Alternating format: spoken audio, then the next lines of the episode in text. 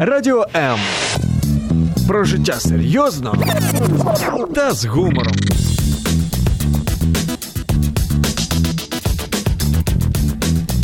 Радіо М.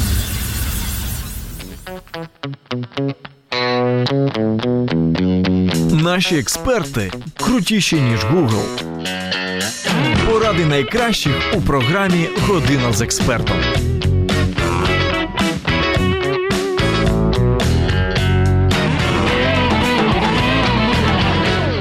За п'ять днів ми з вами будемо у новому 2019 році. І зазвичай останні дні року та перші тижні січня насичені цікавими святковими подіями. Про них сьогодні ми також дізнаємося у програмі Година з експертом відпочинок, але крім того, проговоримо про те, ем, які у нас були і є різдвяно-новорічні традиції.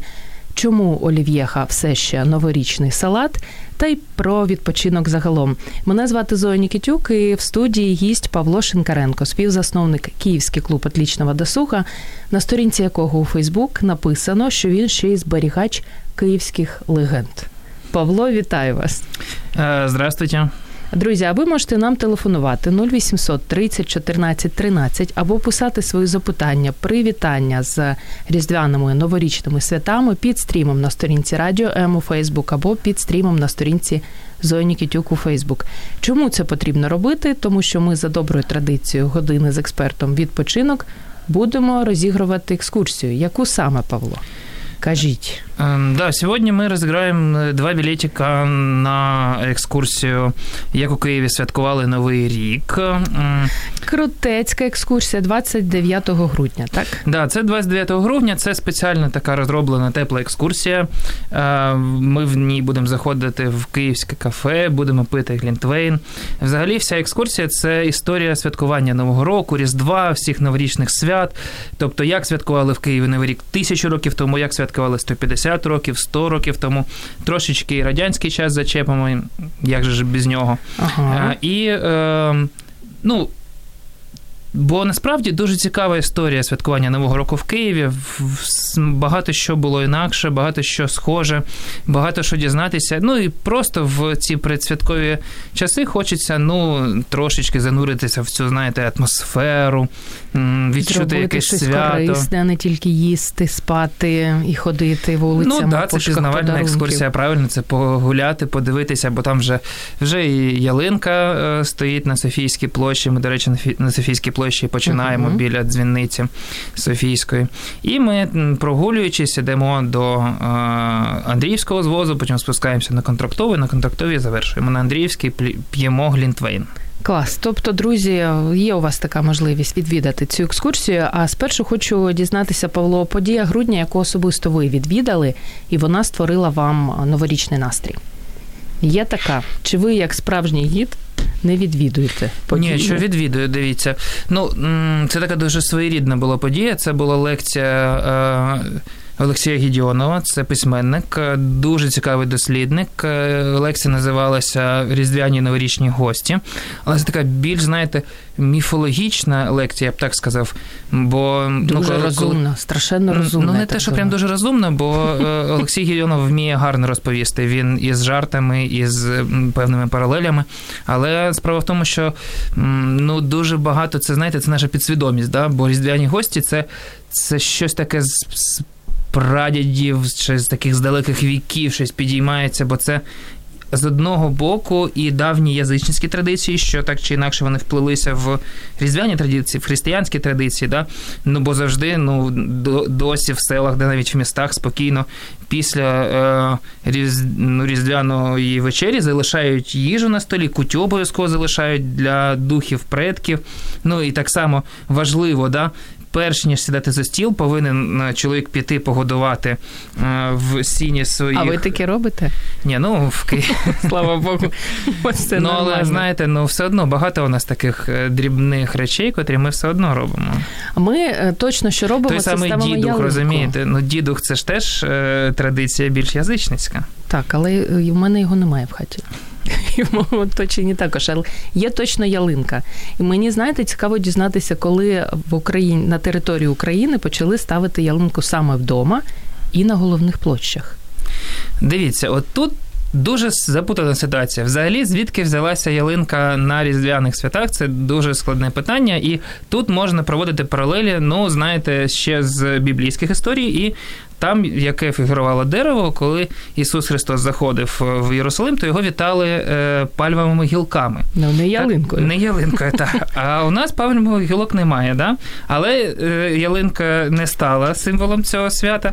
Е, вербна неділя це верба. Верба стала, знаєте, таким аналогом нашої. Е, ну, не нашої, а Єрусалимської пальми. Да?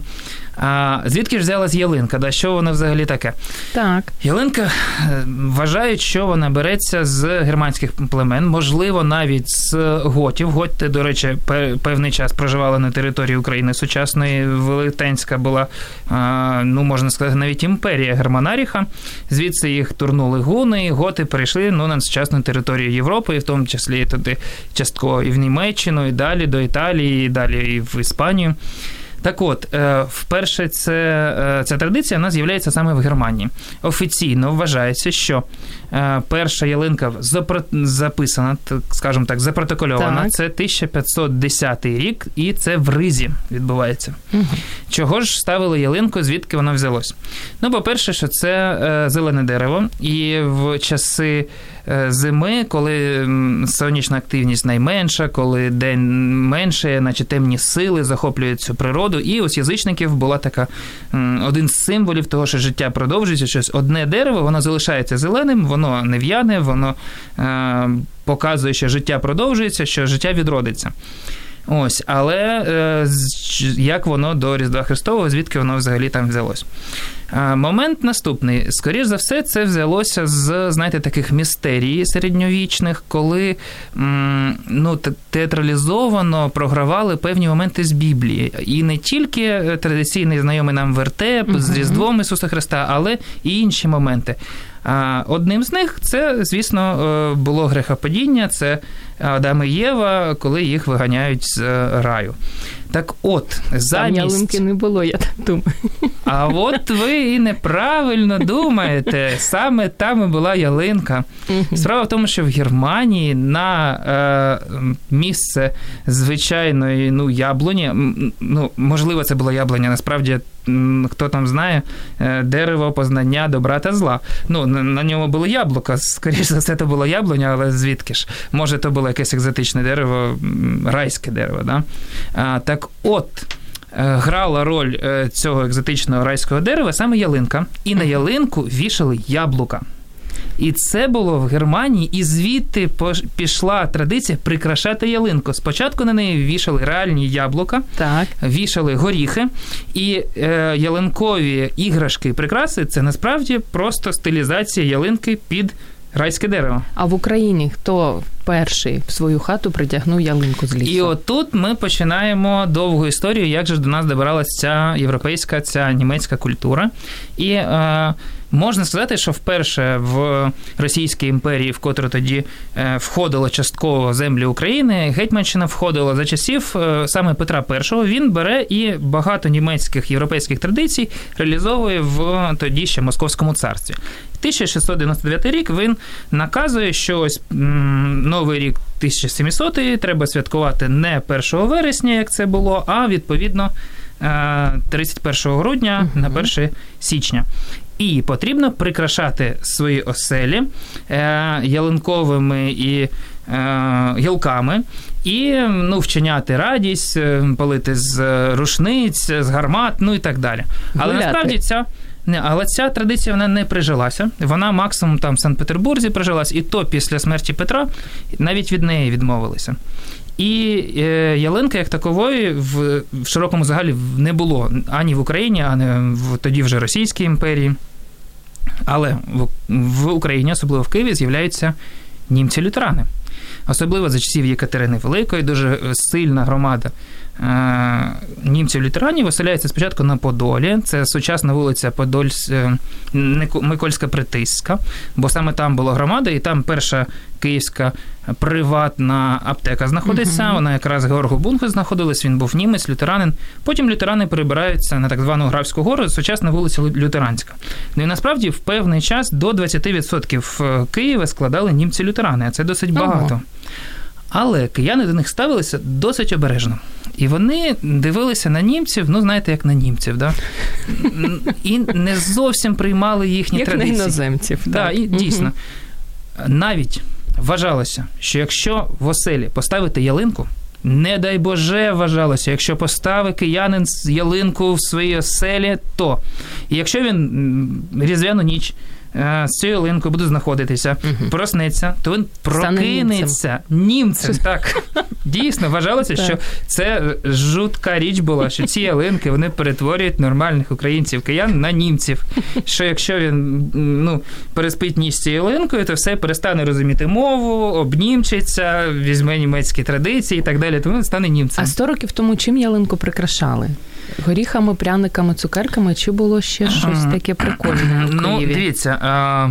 І тут ми вже приходимо до того, а як же ж вона потрапила? Да? Не брали, не брали, але мода насправді почалось все з імператорів Російської імперії, і е, дружина Миколи І, вона е, була німкеня, і вона перша почала офіційно встановлювати ялинку. І потрошечки оця мода вона прийшла на дворян, потім далі, далі, далі, далі, далі. До Києва ялинка досить пізно добирається, це десь 1800 ну, 70-ті роки, так що вже масово.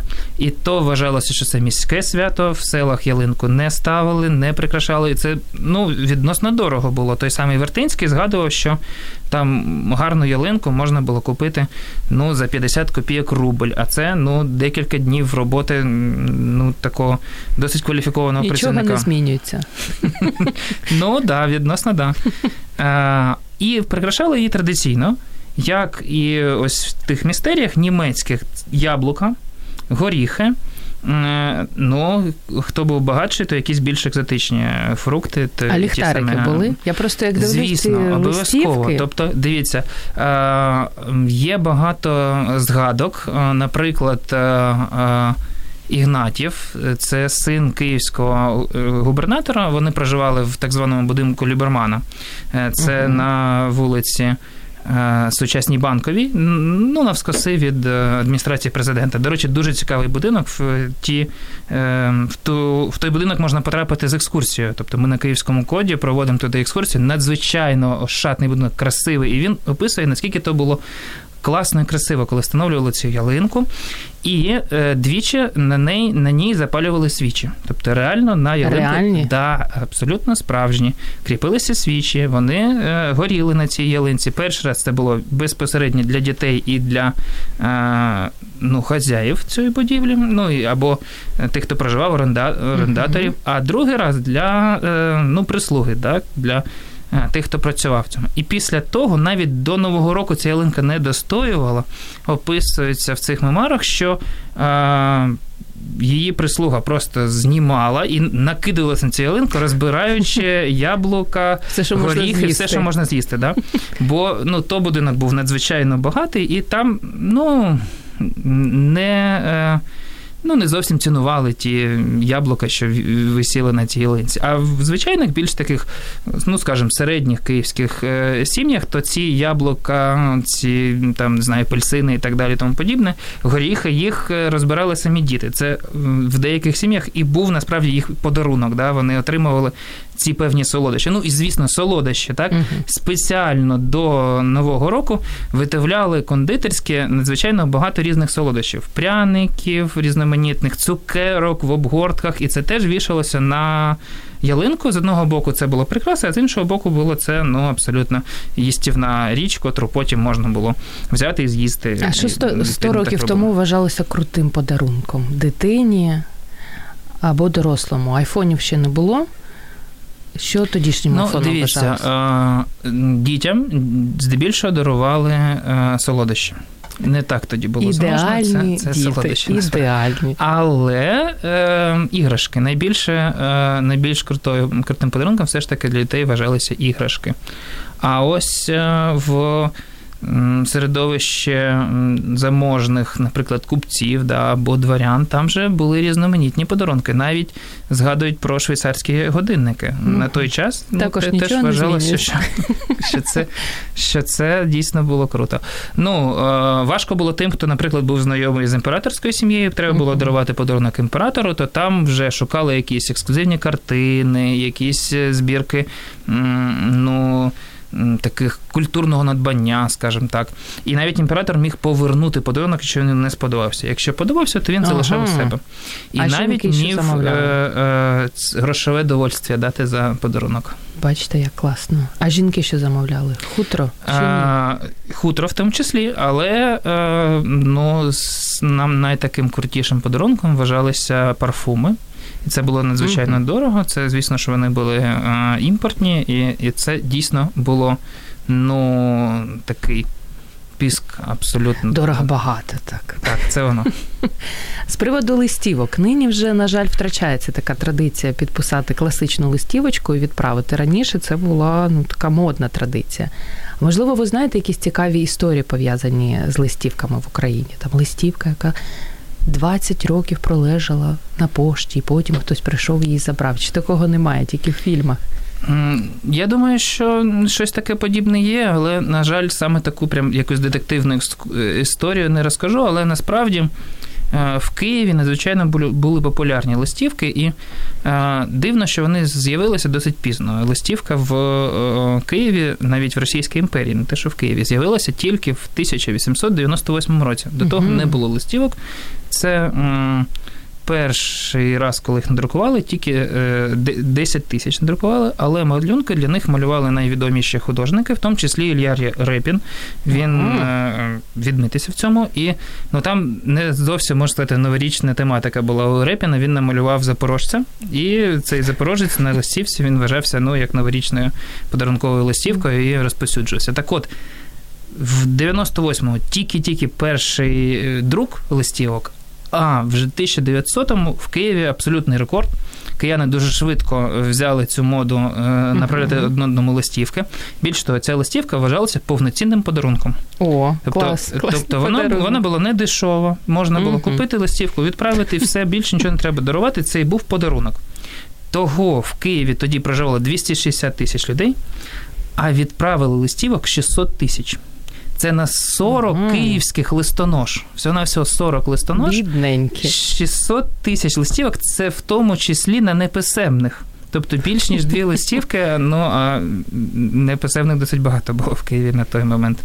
Того це ну, ну абсолютно абсолютний був рекорд. Ну і взагалі листівка, поштова листівка, вона з'являється фактично тільки в 1843 році в Англії, бо взагалі поштова марка з'являється тільки в 1840-му.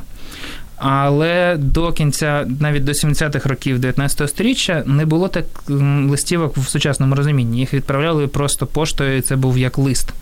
І в 70-х роках один з міністрів австрійських він пише е, ну, такий, наче доклад про те, що е, майже 80% відправлень поштою вони не є секретними, і їх не обов'язково обгортати е, в. Конверт чи в конверт, папір. Да, угу. да, в папір. Відповідно, можна здешевити. Е, в цьому моменті відправлення і для людей, і для держави. І звідти пішла ну, і пішла ідея ось відправляти листівки ага, без якогось клас. конверту чи паперу. Тобто це абсолютно економічна була річ. Ну, перед тим як ми з вами від листівок до Лів'єхи перейдемо, маємо декілька коментарів. Владимир Дмитрієв пише вам компліменти. Павел, это лучший киевский гид. Потрясающе интересная экскурсия, огромный объем информации, море удовольствия. Большой привет от одного одессита из Москвы. Очень интересная передача. Павел, как всегда, на висоті. Ви аж почервоніли, але це добре. Я насправді ще на ваших екскурсіях не була, але була на багатьох екскурсіях київського. Е, коду, тож е, також рекомендую. І у вас, дорогі наші друзі, є можливість відвідати одну з екскурсій вже 29 грудня. Для цього вам потрібно задавати запитання, телефонувати 0800 30 14 13 і спеціально для цього ми зробимо невеличку перерву. Радіо М. Про життя серйозно та з гумором.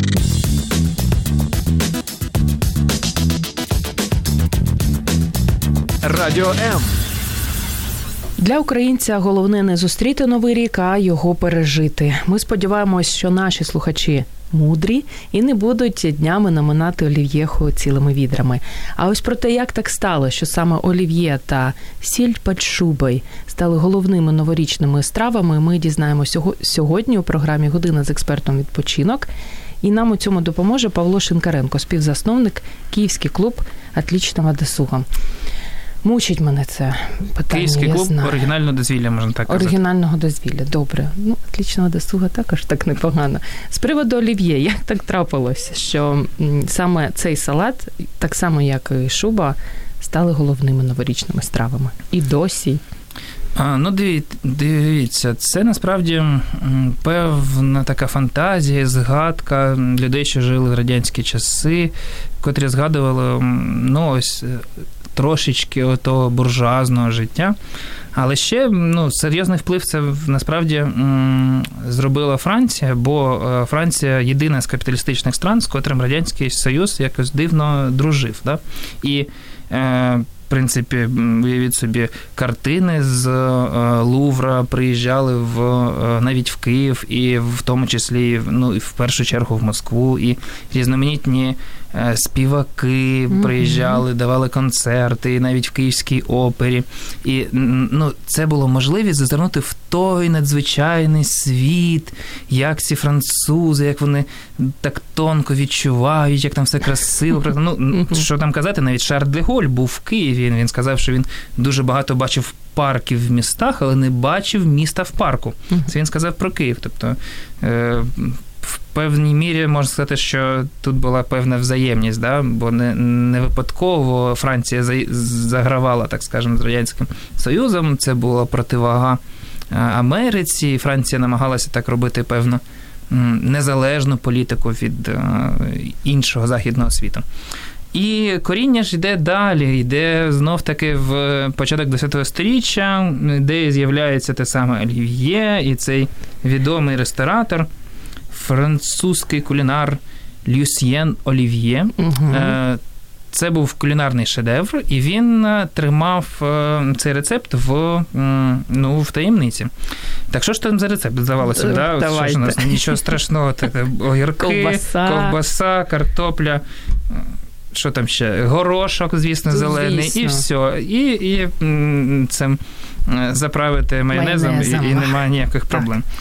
Який же справжній рецепт справжнього олів'є? Інгредієнти. Давайте. Філе двох рябчиків, Ага. один телячий язик, 100 грам чорної ікри, Ой. 200 грам свіжих листів салату, 25 раків або один великий омар, Угу. 210 грам е, маленьких солених огірочків. Так, е, соус кабуль, два свіжих огірка, 100 грамів каперсів, 5 яєць. Для заправки соус провансаль, 400 грам оливкового масла, 2 яйця, французький уксус, гірчиця. Це неможливо витримати. Але це не то Тобто пальто. ніякого порівняння з нашим олів'є немає. По всьому світу е, наше олів'є продається як е, російський салат. Він ну, в, в, в, той, в тій же Франції, якщо в якомусь ресторані і є наше олів'є, то це ніяк не олів'є, це російський салат. Ну, ось розумієте, е, коли в Радянський Союз приїжджають. Співаки, коли всі цим захоплюються, коли дивляться французькі фільми, а це там єдині фільми, котрі з капіталістичного світу потрапляли сюди за залізний, е, залізний занавес, то це ну, надзвичайно було. Да? Це вражало людей. І, і була ота згадка про той капіталістичний салат олів'є, він Мгм. якийсь такий красивий, крутий, невідомо з чого він був зроблений, такий е, в таємниці зберігався його рецепт, і відповідно з'явився певний народний аналог. Зробили з ковбасою. відповідь, да. з ковбасою, да, наші ті рябчики. А як взагалі новорічний різдвяний стіл 100 років тому виглядав? Що там такого було, окрім чорної ікри? Ну, насправді найголовніша і найважливіша страва на новорічному столі це було порося. Більше того, Так, так, абсолютно, нормально. бо першого. Е, 1 січня це був день святого Василія, і він вважався. В тому числі покровителям свиней, і порося називалось кисарійським. Угу. Кесарійським чого? Тому що Святий Василій він з Кесарії був, і е, відповідно е, звідти, знаєте, пішла така, такий ланцюжок. І порося його по-різному давали. Інколи воно було запечене, інколи було варене. Обов'язково дуже красиво його прикрашали. А вегетаріанці що робили під час свят? Мабуть, не дуже багато їх тоді було. Я також це вірю, окрім порося. Е, Ковбаска якась була? Ковбаски, звісно, домашні ковбаски це обов'язково, в тому числі свині і в мисливські. І е, друга страва, котра найбільше продавалася, е, це е, були.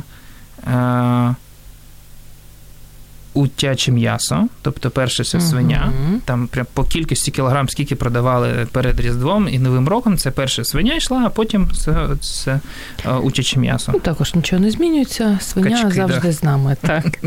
І солодощі, я так думаю, пряники були. Цукати, можливо, якісь. Звісно, цукати, особливо в Києві. Київ це окрема справа. Ми коли будемо говорити про подарунки, згадаємо ще київські цукати, бо зараз е, відроджена унікальна. А давайте одразу про подарунки з вами і поговоримо. Варіанти таких сучасних подарунків е, з українською символікою, які можна і собі залишити під ялиночку, і друзям-іноземцям подарувати. Так, дивіться, що особисто я можу порадити. Перше цукати. У них там ще якась баночка класна така. Нещодавно Так, Це більше так на подарунок можна навіть іноземцям. Е, київські цукати називається київське суховарення. Київське суховарення це ну, взагалі колись був надзвичайно крутий бренд, бо його замовляли навіть до е, столу короля uh-huh. Ягайло. Uh-huh. Сюди приїжджали навіть італійські вельможі з Санкт-Петербургу, їдучи до себе додому, вони обов'язково заїжджали в Київ, закуповувались Київ сухим варенням. Е, до столу свого замовляло прям пудами Єлизавета Петрівна, київське сухе варення. Взагалі ходить багато легенд, розповідають про те, що київське сухе варення воно має коріння з, зі Швейцарії, і що ем, певний такий. Е, надзвичайно модний, відомий швейцарський кондитер Больє. Він так. супроводжував е, імператрицю Катерину II, коли вона була в Києві, то ну, далі, далі версії різняться. Хтось каже, що це було на Корінівці, хтось каже, що в парку Коньгрусть, хтось каже, що на Подолі, але ну, в Києві і тоді були кепські дороги, і ось якось цей е, бельгієць Больє не дослідили за ним, він впав і зламав собі ногу. І е, Катерина була тут на початку весни і поїхала далі. Це була велика, велика мандрівка до Криму. А він залишився тут і пробув декілька місяців, і е, з, залишився на літо і побачив е, дуже багаті київські врожаї. Е, фрукти, і він зрозумів, що це ідеальне місце в Російській імперії. Він тоді не бачив ну, якби гарних плодючих місць в Російській імперії, де стільки було врожаю, і такі були гарні фрукти. І він поділився своїми таємничими рецептами, як же ж виготовляти швейцарські ласощі, справжні цукати, сухе варення. Ну, але це легенда, насправді київське сухе варення, воно відомо ще раніше. І а, найтакий відоміший київський бренд був це було Балабухи. І Це uh-huh. дуже відомий рід е, від Семена Семеновича, навіть з 1700-х е, років іде їхня династія, і вже на початку 1900-х е, праправнуки цього Семена Семеновича між собою навіть билися. Це розумієте, справжній батл був в київських газетах. Кожен писав, що він справжній балабуха, а той uh-huh. інший він не, не справжній. І від нього сухе варення не купуйте, купуйте від мене. Uh-huh. Так от, сухе київське сухе варення, так можна в інтернеті вбити київське сухе варення. А, Наразі там декілька варіантів. Можна паперовий такий пакетик взяти собі, якщо просто поласувати. Да. А якщо на подарунок, то а, зараз а, гарна красива коробочка. Е, металева така з видами Києва, uh-huh. Андріївською церквою, і е, університетом Святого Володимира колишнім, і іншими київськими видами. Надзвичайно красива і дуже гарна, гарна річ, скажімо так. Так, це перший варіант. Поки ви шукаєте другий, я зачитаю вам ще один коментар. У вас очень вкусний ефір, вас послушаєш полчаса і єсть очень уж хочеться. Як я вас розумію, дуже розумію. А нам би в студію нині смажене поросятко також підійшло би дуже добре. Абсолютно. Тож від цукатів. Е, Так, наступний подарунок е, я б таки радив для себе. е, А якщо у вас є діти, то взагалі це ідеальна річ, вона абсолютно класно підходить. Може, може багато хто чув. Є зараз така штука, називається Wowbox. Так, Це, є е, навіть придбали вже. Ось. Надзвичайно крута річ, бо ну, е, воно і для дорослих, і для дітей абсолютно крута річ. Що це таке? Ви замовляєте. До речі, до 30 грудня треба замовити, треба поспішати. Е, Це робить один арт-проект український з новою поштою разом. Ви замовляєте там через нову пошту, чи, чи це. Чи це через цей арт-проект, е, е, і вам е, за 12 місяців наступний рік кожен місяць приходить пакуночок. Що це за пакуночок, що в ньому є? Але можна і на один раз. Можна на один раз, й можна на три місяці, є. але ну воно таке круте. У мене вже перше лежить, я дивлюся, і я розумію, що треба було замовляти на 12 місяців, Так. а не. Ну, хоча ми купували для себе, не, не там не для малечі, і, і І граємось. і- Да, і да, самі це реально круто. Що воно таке? По-перше, там книжка. Одна з класиків казок. По-друге, розмальовка. Е, Потім всякі маленькі плюшки, але в чому фішка цієї книжки? Да? Наразі зараз велика проблема, що діти вони уходять в онлайн, вони уходять в гаджети, вони уходять в це електронне е, життя і абсолютно не контактують з світом Реальним. нав- реальним да, світом навколо. І ось тут. Крута ідея поєднати ці два світи, трошки повернути дітей до реальності, трошечки їх приблизити, знаєте, до класики якоїсь, якихось казок, е, ем, вернути в нашу культуру якось так. І це книжка, вона не просто книжка, вона з доповненою реальністю. Мгм. Да? Тобто встановлюєш, телефон. Да, встановлюєш на телефон спеціально цю, наводиш, і там оживають ці персонажі, вони рухаються, ти їх можеш сунути, вони перебігають з місця на місце. І це ну реально І дуже красиво. Бо перед цим була Аліса, вона не розмовляла. Вона тільки Мгм. там ходила, танцювала, а тут Лускунчик розмовляє і навіть компліменти говорить. Тож дуже Тобто класна це штука. надзвичайно крута річ. І давайте ще третій подарунок, і будемо переходити до афіші. Так, що третій час, подарунок це горнятко ручної роботи. Е, Горнятко ручної роботи, лісова кераміка називається. Ці горнятка, вони це керамічні такі горняточка, і вони в чому їхня фішка? Вони всі зроблені вручну. Це не на е, гончарному колі і не заливка. Тобто їх ліплять ручками, і вони Ага. надзвичайно красиві. Вони такі дуже, ну як не знаю, живі, можна сказати. Е, Зовсім різні форми. Форма вашого горнятка буде відрізнятися від такого самого, котрий продається Мгм. поруч. І, і це класний зимовий подаруночок. Да? Бо горняточка це якраз взимку сісти під. е, завжди з нами. Да, тепле, теплу ковдру, взяти це горнятко, налити якоїсь кави, чаю або е, лінтвейну і собі Можна грітися. ще взяти сухе варення, потім вау-бокс і сидіти собі, балдіти на найближчий тиждень. А от е, якщо ви не любите таку відпустку міні, куди варто йти, що варто відвідати за декілька секунд, залишайтесь з нами.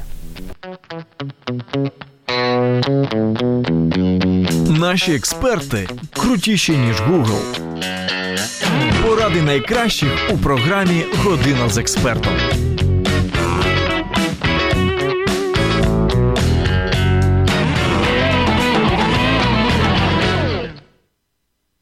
Вже скоро новий рік, а у вас ще й досі немає фотки, де ви обмотані гірляндою. Я взагалі не розумію, чим ви займаєтесь, але знаю, що напевно готуєте себе до яскравих зимових канікул. І ось як.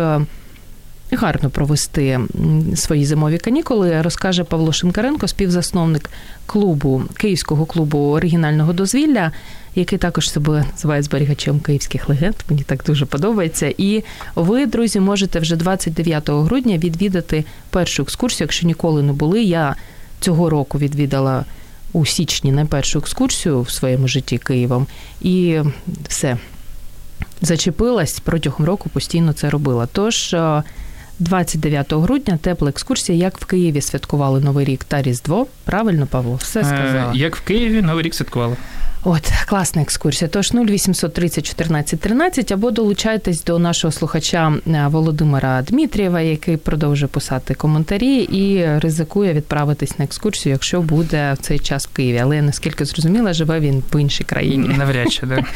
А, Тож, ем, Павло. Хоча ми його запрошуємо, завжди раді.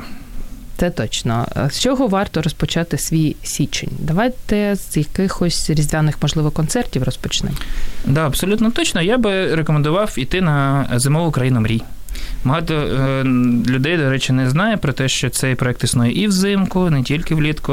Ну, це дуже резонансна штука. Я, Я думала, тільки взимку він існує, Ні. а він ще й влітку ну, існує. Ну, країна мрій, звісно. Клас. Е, це спочатку була літня версія. Ну і.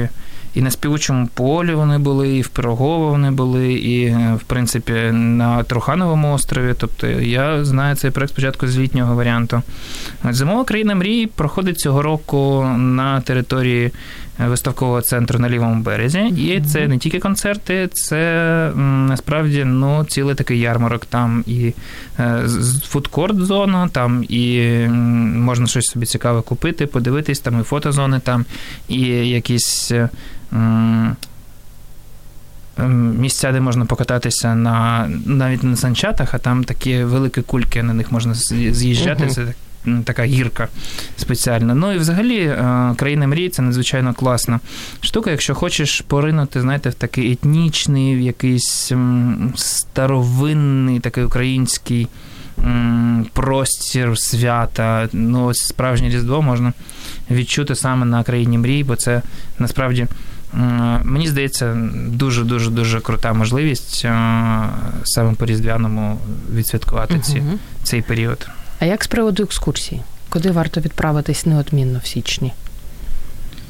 Ну, я рекомендую, по-перше, у нас ця екскурсія, як в Києві Новий рік святкували, вона проходить е, ще е, і в січні, і на неї обов'язково треба сходити. Вона тільки на, на Новий рік у нас проходить. Uh-huh. Таня Шаланська її проводить, вона спеціально її підготовлювала, розробляла під Новий рік. І, по-перше, ось цю екскурсію треба відвідати. Потім я би рекомендував піти подивитися на зорі. Ага. Є у нас така можливість, і це надзвичайна е, річ. Е, у нас дуже скоро з'явиться ось на е, січень розклад, але в принципі є навіть і в грудні можливість, 29 грудня можна потрапити на цю екскурсію. Вона називається ці... таємниці обсерваторної гри ага. і нагляд тобто за зорями. Вночі. Це, не вночі це ввечері. Це ввечері. Звичайно, 6 годин починається, починається ця екскурсія, і ми збираємося на Львівській площі біля будинку художника. І звідти гуляємо старовинним київським районом, місцевістю київською, що називалася Швейцарія. Була така, знаєте, Київська Швейцарія. Та що ви говорите? Е, Ну, то в Києві не тільки Швейцарія була. Вибачте, в Києві була своя Венеція, була ага. Київська Венеція, і навіть Київська Італія була. А Венеція, де у нас була, вибачте? А навіть є підказки в сучасному е, сучасних топонімах, топонімах київських, де у нас більше всього води. Не знаю. Я з Ірпеня.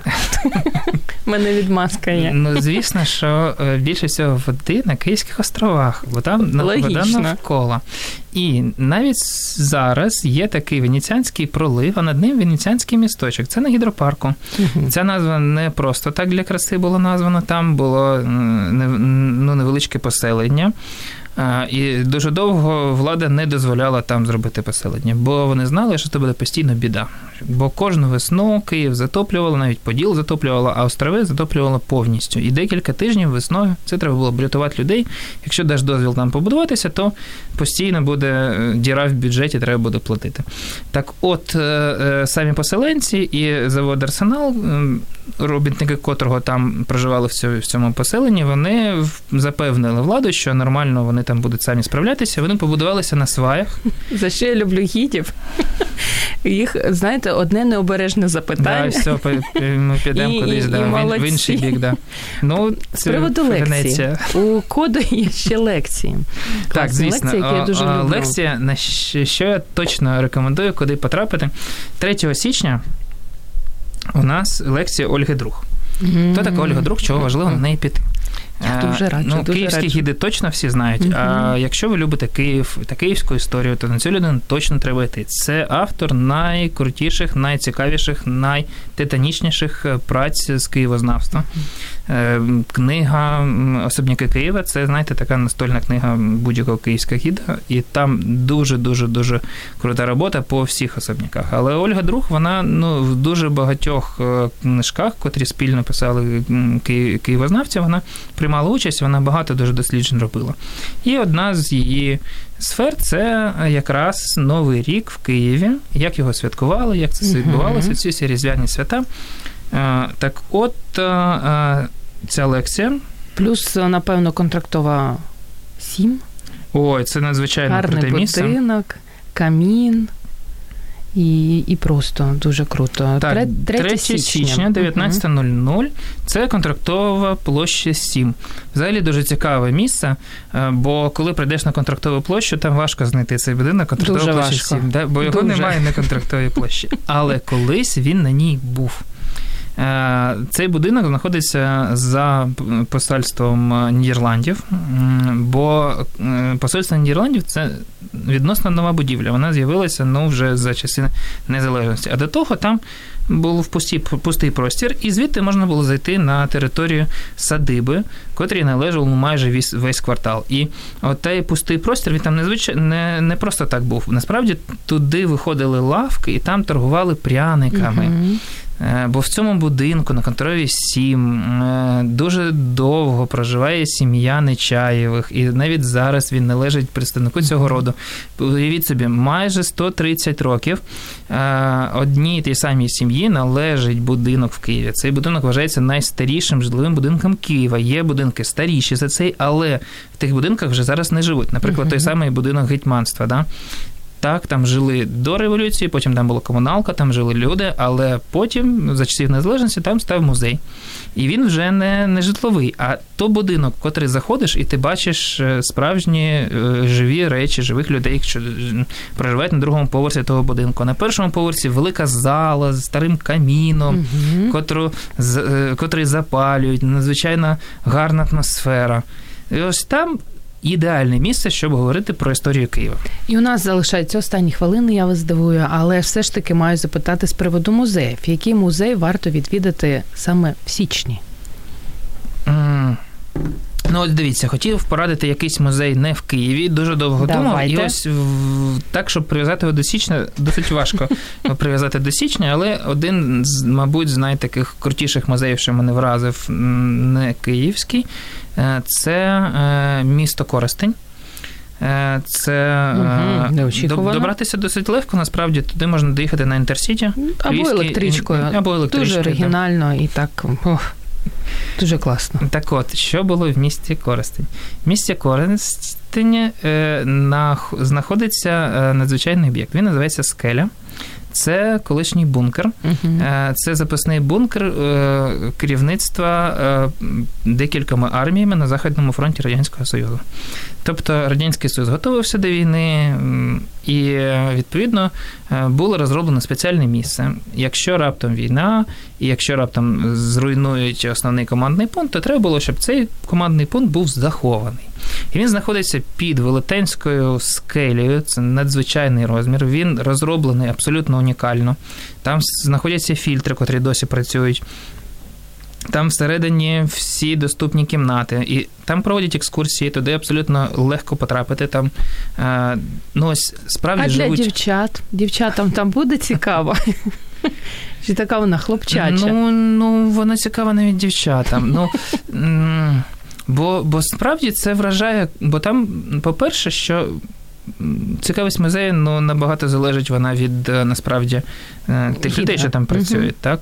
І, на жаль, не завжди люди захоплюються тим місцем, де вони працюють, а там такий музей, де люди захоплюються, де вони працюють. І це насправді цікаво, бо навіть якщо не брати до уваги всі цю війну, всяке таке, е, то воно просто дуже круто. Ти заходиш під землю в цю, це велетенська скалада, і саме містечко цікаве, насправді. Там дуже красивий збудований парк, е, багато скульптур е, встановлено саме періоду княжої доби Київської Росії, там і пам'ятник молодому Володимиру, його матері і Добрині.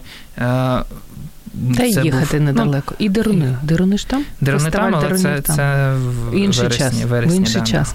Для тих а, слухачів, які не люблять святкувати Новий рік вдома, а хочуть ось кудись іти у Києві. Київські місця, де варто опинитись о 12.00. 31 грудня. Так, дивіться. Перший варіант це, звісно, Софійська площа. Там абсолютно це всім відомо, і там буде святкування. Другий варіант це та сама країна мрій. На країні мрії буде святкування Нового року, і там теж гарно і красиво можна відсвяткувати. Ось потім е, найтака крутіша, відоміша подія це Київ шоу. Це найтакий е, відоміший величний концерт. Ну, Катя Осача, все ага, все як положено. Гламурненька. Да. Та? Угу. Ну, дорого, красиво, але кому подобається, то ну, якщо така найкрутіша тусовка київська, то це Київ шоу. А, І ще один надзвичайно цікавий і не, неординарний, оригінальний варіант можна зустріти Новий рік на так. пішому забігу на 20 кілометрів. Це дуже Група оригінально. активістів збирається 23.00 31 грудня е, на е, повітрофлотському 10 і біжить 20 кілометрів. Новий рік ви десь зустрінете приблизно в районі перетину. Е, перспекти перемоги і окружної. Прикольно. А для чого вони це роблять? Можливо, благодійна мета? А, я думала, якась благодійна мета у людей є. Не їсти олів'є. Класний варіант. І на останніх хвилинах традиційне запитання саме в цій програмі, що неодмінно варто зробити у січні. Е, неодмінно треба е, привітати своїх е, близьких родичів, обов'язково завітати до своєї бабусі. Це якраз той час, коли потрібно поїхати до родичів, якщо вони не поруч з вами, і в родинному колі побути і відсвяткувати цей час. Ну, бо знаєте, це певний момент, коли повинна сім'я збиратися біля вогнища, і це ну, наша підсвідомість, бо це був найважчий для людства час, найтемніший, найхолодніший. І тільки гуртуючись, люди переживали цей цей період, вони могли його подолати. Е, і емоційно він він емоційно зараз і психологічно для людей не не такий простий, да? навіть те, що світовий день не такий довгий, то треба додавати світла душі, світла взаємодії людської.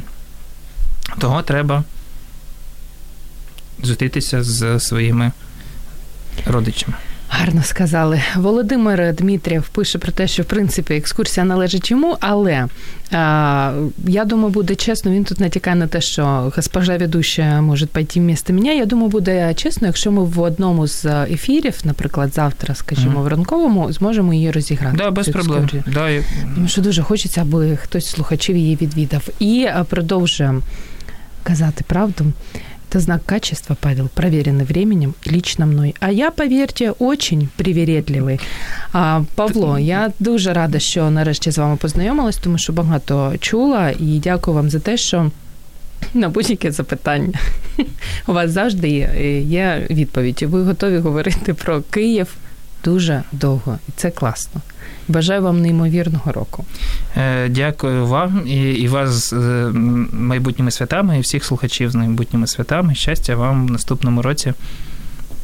Щастя і світла, і гарних екскурсій, тому що без екскурсій рік не рік, і без лекцій рік не рік. Тож, друзі, користуйтесь можливістю, е, відвідайте гарні екскурсії, відвідайте гарні заходи. Для цього у вас є зимові канікули. Я нагадаю, що сьогодні у програмі Година з експертом відпочинок у нас був Павло Шинкаренко, співзасновник. Київський клуб отлічного досуга. От все ж таки так само мені хочеться говорити в ефірі. Як зручно, абсолютно. Дякую за те, що були з нами. До зустрічі вже у новому році. Ми також йдемо на такі невеличкі канікули. Майте неймовірний час і насолоджуйтесь кожним днем. Якщо вас зацікавила тема передачі або у вас виникло запитання до гостя, пишіть нам radio.m.ua Радіо М. Про життя серйозно та з гумором.